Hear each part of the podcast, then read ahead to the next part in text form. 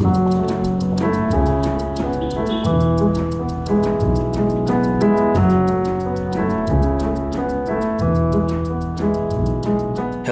and welcome everyone to Everyday Sublime, the podcast that explores a full spectrum of spirituality. This is Josh Summers, and I'm very glad you're here today. Okay, in today's talk, which I'm, which I'm calling Yes, the Unitive Mantra, in this talk, I, I really continue to reflect on working with challenging energies in one's meditation or yoga practice. These challenging energies are often referred to as the hindrances or a list of common obstacles, difficult energies that people tend to interpret as problems or um, unwanted experiences in their meditation. So, I continue to, and, and I, as I said last week, I will be uh, sharing many reflections over the several next several weeks, if not few months, on on these difficult energies because it's really through understanding these energies and working with them skillfully and integrating them that one's experience of samadhi or stillness um, comes about with with well, just it, it, it emerges through the through the understanding of these energies.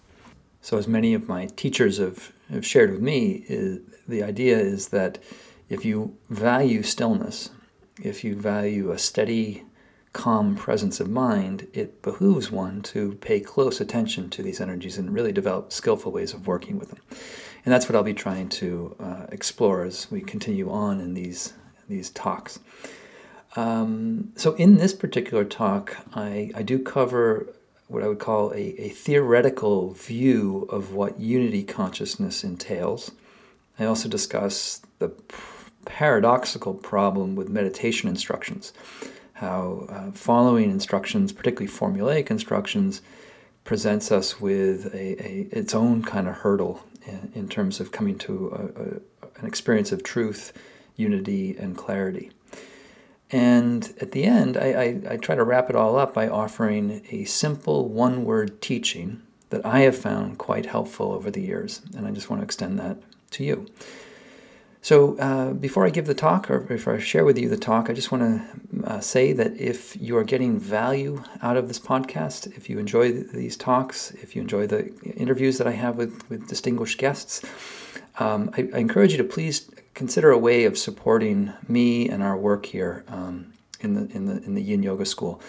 Um, in light of the pandemic, uh, Terry and I made the decision to uh, either steeply discount most most or all of our courses, as well as offer many of our um, online courses and offerings for free to those who can't afford um, to pay for things right now. And we really like that um, model. We feel more, our hearts feel more generous in terms of giving away our content to those that are in need. Um, but we, uh, as much as we enjoy that, we also do need to still support ourselves. So this is a, just an ask to anybody that's listening that gets value from from our material. Um, if you would, please consider supporting us either by becoming a sustaining member to the Sangha, where um, a, modest monthly fee of 25 starting at $25 gets you access to all our weekly online courses. I mean, our classes of the Dharma Talk, the Yin Yoga classes, and Yang Yoga class. There are four classes in all each week, uh, which you have live access to or um, unlimited access to in the recorded library on our site that where everything gets archived. So that's one way to support. Another way to support is to uh, consider looking into the online courses we have about yin yoga, meditation, TCM, and yang yoga. There's a bundle of introductory courses we have on those those those practices called the Sublime Quartet, and we discounted that on our site, um, and there'll be a link for that in the show notes. But if you're interested in you know if you're particularly if you're a yoga teacher, I'd say listening in these these these this bundle of uh, four courses, which roughly estimate about 40 hours of, of online uh, work, which do include a CEU uh, credit with Yoga Alliance if you like for I think it's um, 10 hours per course. Um, you can do that, and, and there'll be a link for that in the show notes. Um, and lastly, a, a non monetary way to support the podcast and our work is just simply by sharing the podcast. And I know many of you do that, but if you could, just every now and then, if you hear an episode you particularly like, say a kind word about it and share it with a friend or two or pass it along to your network on social media. And that is um, very meaningful and helpful to us. So thank you in advance for your support. And I now bring you today's talk called Yes, the Unitive Mantra.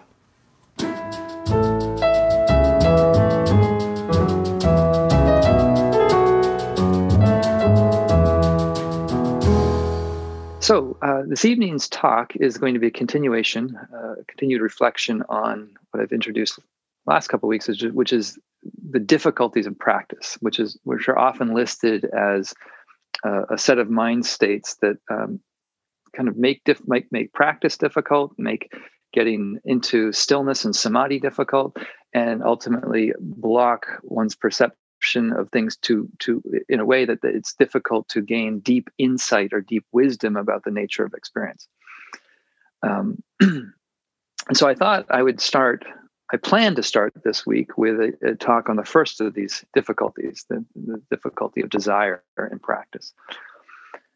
But as I was reflecting on it over the week, and and and, and even reflecting on uh, some of the things that folks shared in our in our sort of open sharing sangha session last week, um, it, it occurred to me that the, really the difficulties, the, the theme of difficulty, isn't so much about practice per se right now. I think if we're if I would put my finger on it, we're all experiencing these difficulties in our life. And, and so if your life is anything like mine, um, which I'm only imagining this because we're all kind of experiencing this, this great uh, COVID pandemic condition together. If your life is like mine, you're probably experiencing these these these these mind states that are listed as the, as the obstacles in meditation. You're probably experiencing them in, in, your day to day life all over the place. And I don't have a, uh, an exhaustive list of examples here, but just a few for each. So with with the with the with the mind state of desire, you know, I every every time I hear a new update about the vaccine rollout or you know the stimulus package, or I just have I'm aware of this burning desire for normalcy again, a burning desire to get back to living the way I remember life was prior to uh, last March or February when things kind of skidded off into Dukkhistan, the, the, the, the, nation of dukkha that we're all living in. Um, aversion, the, the, the, the, mind of dislike.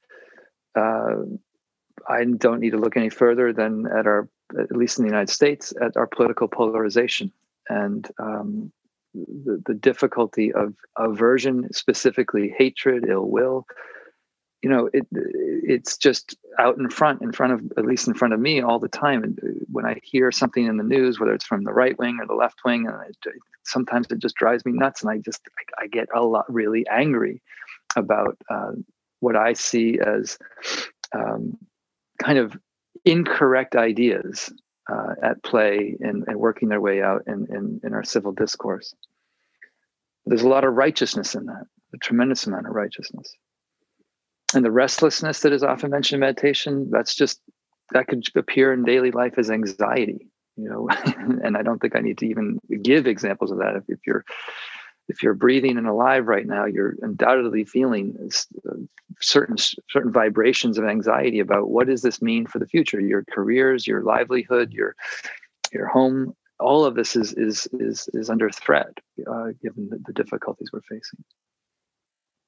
Sleepiness the energy of lethargy. It took me a second. I was like, what, how would this manifest in our life? And then it, it occurred to me it's just exhaustion, absolute exhaustion from it all. And and this was brought home to me today. I went to um, I went to get get some body work done, and um, I, I had, there's a wonderful, uh, extremely talented, uh, gifted therapist near me, and um, she put her hands on my kidneys and she says, "Your your adrenals are burnt out. They're completely kaput." and, and and and and and then she sort of tied that into all the symptomatology and difficulties I'm wrestling with, and she said, "Your your your your being is in a sympathetic, a fight or flight response, and it's completely drained your your adrenals." And I said, "Oh, no wonder." I mean, it, it's not to explain all the way, but it's like it, it just makes me appreciate that this is if i'm going through this i can only imagine what some of you are going through too doubt the, the mind state of doubt in many ways, we could look at that in the current moment, but who can we trust? What sources of knowledge, what sources of leadership can we trust in, in amidst a sea of, of misinformation, propaganda, distortion from both sides of the media? It's, very hard to know what is true and to, to, to know how to find a reference for that. So I don't have answers for how to specifically deal with each of these in our life but I do try to think about these these mind states in terms of the spiritual path and and some of the teachings that I've resonated with and and and and reflections that I've helped make that I've I, I've found have helped make help me make sense of of what we're going through. And I shared a passage in my Yin Yoga class last Wednesday. Um, a few of you chimed in on it, um, talking about how sort of a bold shock of a statement it was but I, I realize not everyone takes those classes. So it does apply to working with the hindrances um, within us. And um, this is from a, uh, a, teacher no longer alive. His name is Alan Watts. Um, the funny thing about my discovery, my recent discovery of Alan Watts, is that I've, I've, I've real, come to learn through a friend of mine that my music teacher in high school, who I adored, who was kind of my first real teacher, like a, a guru, guru level teacher. The guy had tremendous wisdom. I didn't realize this at the time, but he was a huge Alan Watts devotee. so he was basically channeling, channeling Alan Watts in the high school band room. And when I'm reading it, it's like I can almost, I can definitely hear his his voice almost coming through the, the words. But anyway, Alan, Alan, has, you're not familiar with him. He has a, I think, a, a remarkably unique voice on on a lot of uh, spiritual themes. He says this in, at one point in the, a book called, aptly titled, "The Book." Um, he says, "The political and personal morality of the West, especially in the United States, is utterly schizophrenic. It's a monstrous combination of uncompromising idealism and unscrupulous gangsterism." This is written in 1966. Combination of uncompromising idealism and unscrupulous gangsterism, and thus devoid of the humor and humaneness which enables confessed rascals to sit down together and work out reasonable deals. I'll come back to that word, confessed rascals phrase. He continues No one can be moral that is, no one can harmonize contained conflicts without coming to a working arrangement between the angel in himself and the devil in himself, between his rose above and his manure below. Now, I'm going to pause. Many of you know about yin and yang theory, the complementary interdependent nature of yin and yang. So please, please listen to this next statement with that, that sense. He says, the two forces or tendencies are mutually interdependent. And the game, the game is a working game just so long as the angel is winning, but does not win. And the devil is losing, but is never lost. Further on, he says if we want justice for minorities and cooled wars, with our natural enemies, whether human or non human, we must first come to terms with the minority and the enemy in ourselves and in our own hearts. For the rascal is there as much as anywhere in the external world, especially when you realize that the world outside your skin is as much yourself as the world inside. So at the end there, when he talks about the, the world outside your skin is as much yourself as the world inside, he's really speaking from the the profound insight of non-dual realization, where who you are is literally everything that's you're experiencing that's arising. There's a non-separation between self and world. The subject-object duality co- collapses.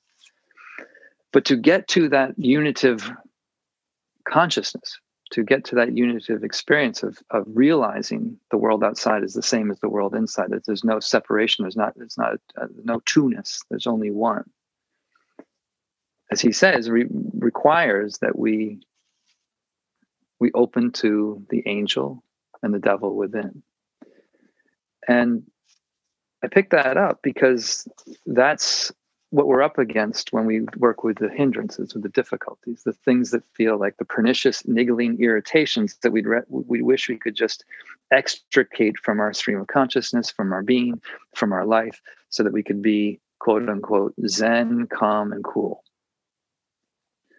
The way through that, as many teachers and many systems have spoken about, is through directly coming to know the truth of who you are, the truth of oneself and I would say meditation is just that. It's a it's a it's a methodology of sorts to come to understand directly who and what you are and what you're not. But the problem, and this is this is something that I've been I've been wrestling in my own practice and in what I share as a teacher, but something I've been wrestling with with my own practice for a long time is the relationship between a methodology and what I understand and see, what I come to recognize and see. And this really uh, became a burning issue in my own practice about three or four years ago when I realized that many of the quote unquote yang meditation styles, where there was a lot of specific formulaic instruction, namely, and particularly the method I learned in Burma, where I was encouraged to, to momentarily note whatever was occurring moment by moment that I started to have a great doubt about the, the, that formulaic approach because I started to realize that the method itself would shape the very experience that I came to encounter vis-a-vis or through the method. It's kind of what the, like I'm not a physicist here, so if you're knowledgeable about physicists, you can you can rightly chastise me for getting this wrong. But one of the themes I, I remember encountering in quantum mechanics is is the is the nature of of of light or is it a, is it a particle or is it a wave? And depending on how you look at it you get two different uh, data sets. So in other words the way we look conditions what we experience.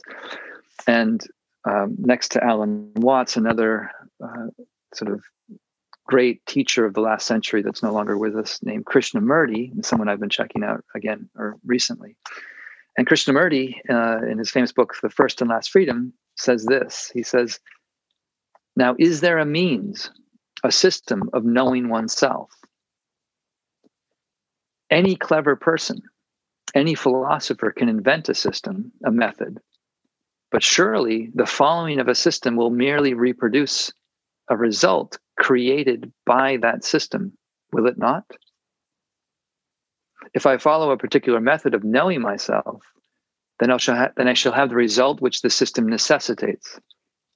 But the result will obviously not be the understanding of myself. That is, by following a method, a system, a means through which to know myself, I shape my thinking, my activities according to a pattern. But the following of a pattern is not the understanding of oneself. And so that begs the question. Then I just say meditation is a way to get to know yourself. and what is how do I make how do I reconcile that with Krishnamurti's statement? It's a big question. And I don't pretend to have a great answer. Um, what my sense is, as a, as a practitioner now for a few years and, and talking to many friends and teachers about this, my sense is that there's some systems, some some traditions that are are gradual. They're graduated paths where they give you a precise instruction, contrary to what Krishnamurti just said.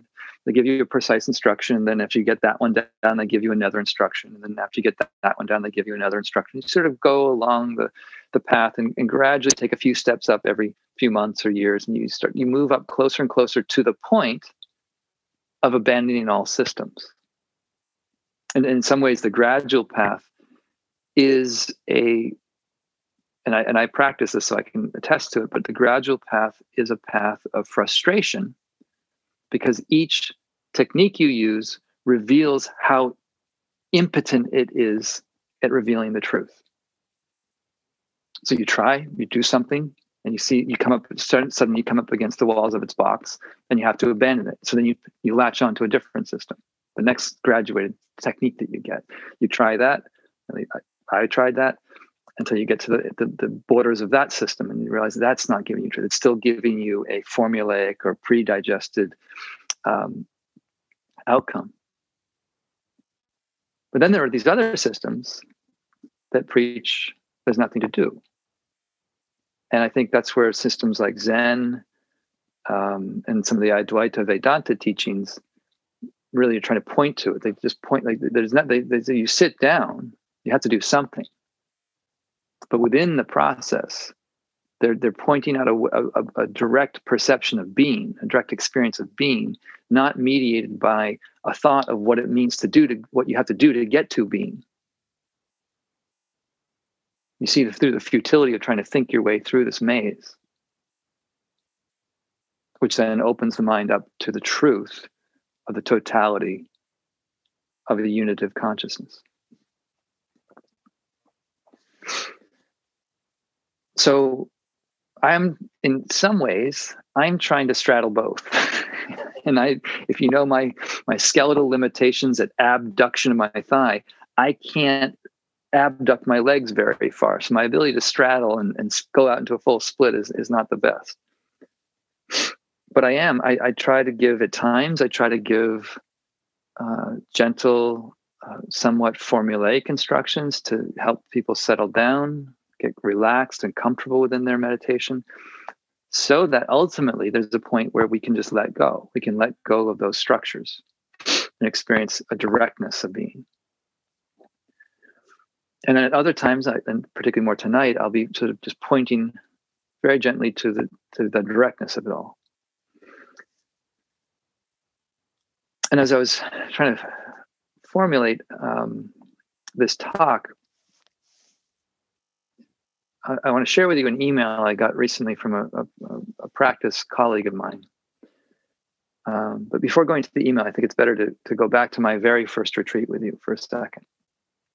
And when I first came to formal formal sitting practice, um, it was a nine day retreat at the Insight Meditation Society, and at one point I knew. I mean, there was there was hardship early on the first three or four days, but there was there was something in my life that was interpersonally related. I can't. It had to do with a friend and or a relationship, and it was it was just driving me crazy. It wouldn't let me be. It wouldn't stop perseverating in my mind. It would just, it, every time I get up or move or sit down, there it was. And um, I think uh, it's, it's maybe the fourth or fifth day, I went to bed and I had this dream. And this is the dream, is what I want to share with you.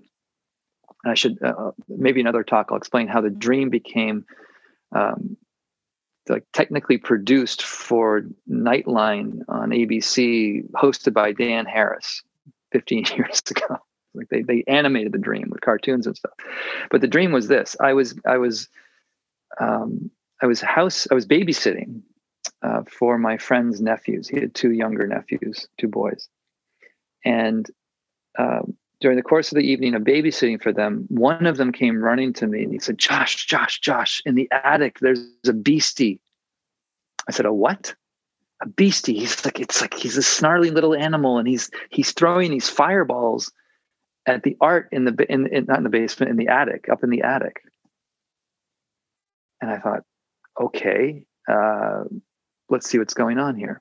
So they the two boys led me upstairs to the attic, and we we with great trepidation we we creep up the attic ladder into the into the uh, attic space, and sure enough, there is this gremlin devil a beastie character, um, sort of out of a Gothic cathedral, that would materialize these fireballs in its hand, and it was just hurling them at the family's art collection. Uh, and this this family had I don't even know if they have these paintings, but in my dream they did. They had like original Rembrandts and and just fame like all the Dutch masters.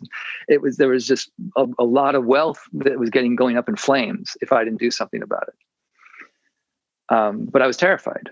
I was flooded with fear. And somehow in the dream, at that very moment, a song that I had been listening to in daily life, pre retreat life, came back to me. The, the chorus of the, of the song started coming to me. And the, the singer of the song, it was a, um, is a very spiritual guy named Stuart Davis. He was uh, uh, very close with Ken Wilber and just part of the integral scene in, in Boulder. Um, and he had a song about about spirit, and, he, and, the, and the, the refrain of the song kept kept repeating, "God is spirit. Spirit is everything, even the devil." And in the dream, I just started first started humming the words, and then started singing the words. And as I started singing, the devil just looked at me. The little beast looked at me, stopped throwing the fireballs, and I gradually started stepping towards it. I kept singing. And then I bent over, picked up the devil, and cradled it in my arms. At which point, the weirdest thing happened. I'm not a Freudian interpretist here, so I can't say exactly what this means, but I have my, my Buddhist interpretation. But when I cradled the devil, it started to suckle at my non lactating nipple. I don't know how he got access to it, but next thing you know, my, my chest was bare and he, he's sucking on my, my nipple. But the fire, the, the, the, the danger stopped. And then I, I, I, that's all I remember of the dream. The ABC Nightline crew did not add in that piece. If you if you're able to find footage of it, you won't see the, the devil suckling on my my my nipple, but you you get the idea. And the next morning when I woke up, I was thinking about it. It was a it was the most vivid dream I ever have ever had. Semi almost lucid. Second, um, the the the whole knot of, of, of difficulty that I was wrestling with nonstop throughout the retreat just ceased. And the insight that, well, the, the recollection that came to me, also fueled by pre-retreat life, was that I'd been reading Thich Nhat Hanh more or less daily, going into the retreat. And I don't know if he even said this, but the phrase it, it was like coming from him that said, "We mother our own demons." and, and can we hold that the, the energy that's challenging with the same love that a mother would hold a child? So now you can ask is that a methodology? Is it a formula that we follow when we open to difficulty? And you could say yeah it's a kind of formula but it's it's it's much more of an intention a heart's intention of how do we want to be with aspects of ourselves that we might not appreciate or care for. And this brings me finally to my friend's email. So I can name him. He's a well known yoga teacher in the Boston area named Daniel Orlansky. Some of you I know know him personally. And um, I don't know why, but uh, Daniel used to have me in his trainings, and at some point he put me on a, a, somewhat regular email list that includes me and Chip Hartranft, another yoga teacher in Boston, and a few other of his friends. But he sends out quotes and cartoons and and and, and that kind of thing on a regular basis. And most of the time, I never even respond. It's just sort of like, oh, it's a nice little reflection from Daniel this week. But this week, he shared this. He said, "Dear friends." Joshu. Now, Joshu is not me. Joshu is the famous Zen master from China. Joshu's one word answer to the question, well, uh, let me back up. A monk, a Zen monk, asked Joshu, What is the one ultimate word for truth? What is the one ultimate word for truth? And Daniel was sort of asking Chip and me to chime in, and see if we could get it. And being the kind of person that doesn't like to get answers wrong, I immediately hit Google. see if I could find out what did Joshu say to this question so I could get the riddle right. And what I was reminded of was that Joshu was famous for the, the koan, um, what is mu? This contemplative question that they meditate on in Zen, that what is mu? You just internalize that question to break through your rational mind to perceive the unity of things. So I knew that um, mu might be it. But there was something else in Daniel's email where he said, I'll give you a hint. The answer is not an exclamation, it's not a grunt, it's not a gesture, it's a real word. And I was wondering, well, maybe I wonder if if mu would con- constitute a real word. Um, but I I laid back for a second for a little while and I let Chip, my the other guy in the email, let Chip answer first. And of course, Chip took the bait and just wrote "moo" across an email. They had a cartoon about it, um, and and and I thought, okay, he went that route. My, I guessed. I said it, it can't be moo. It's got to be something non-obvious. My guess is maybe I'm just going to say love. Love is the answer. But then uh, Daniel finally wrote back. He said, Josh's one word answer to the question, What is the one ultimate word of truth? Joshua's answer was simply, Yes. So, in, a, in an evening where I'm not going to give a formula for practice, that is the instruction. Yes. And I'll call it the unitive mantra. At the end of the email from Daniel, he's, he included a, a wonderful poem about the word yes by the teacher Osho. And um, this is the first time I've ever quoted Osho. If you've seen the, the documentary Wild, Wild, Wild, Wild, Wild Country, I was I had great misgivings about the sanity of this this teacher and the and the and even the the the benefits beneficial nature of this teacher. But give if we're honoring the devil within we also have to honor the angel that might come out of a devilish mouth this simple word yes contains all the religions of the world it contains trust it contains love. It contains surrender. It contains all the prayers that have ever been done, are being done, and will ever be done. If you can say yes with the totality of your heart, you have said all that can be said. If you can say yes with totality, with no strings attached to it, with no conditions, with no desire for any reward, if you can simply enjoy saying yes, if it is your dance, your song, then it is prayer, and all prayers reach God, whether you believe in God or not. But your yes should not only be prayerfulness. Your yes should not only be prayerfulness, it should become your very lifestyle. It should become your flavor, your fragrance. Down the ages, religions have been teaching people life negation, life condemnation. Down the ages, religions have been telling you that you are sinners, that your bodies are the house of sin, that you have to destroy your life in order to praise the Lord, that you have to renounce the world to be able to be accepted by the Lord. This is utter nonsense. Life affirmation, not life negation, is religion because God is life and there is no other God. God is the green in the trees and the red of the trees and the gold of the trees. Godliness is all over the place. Only godliness is.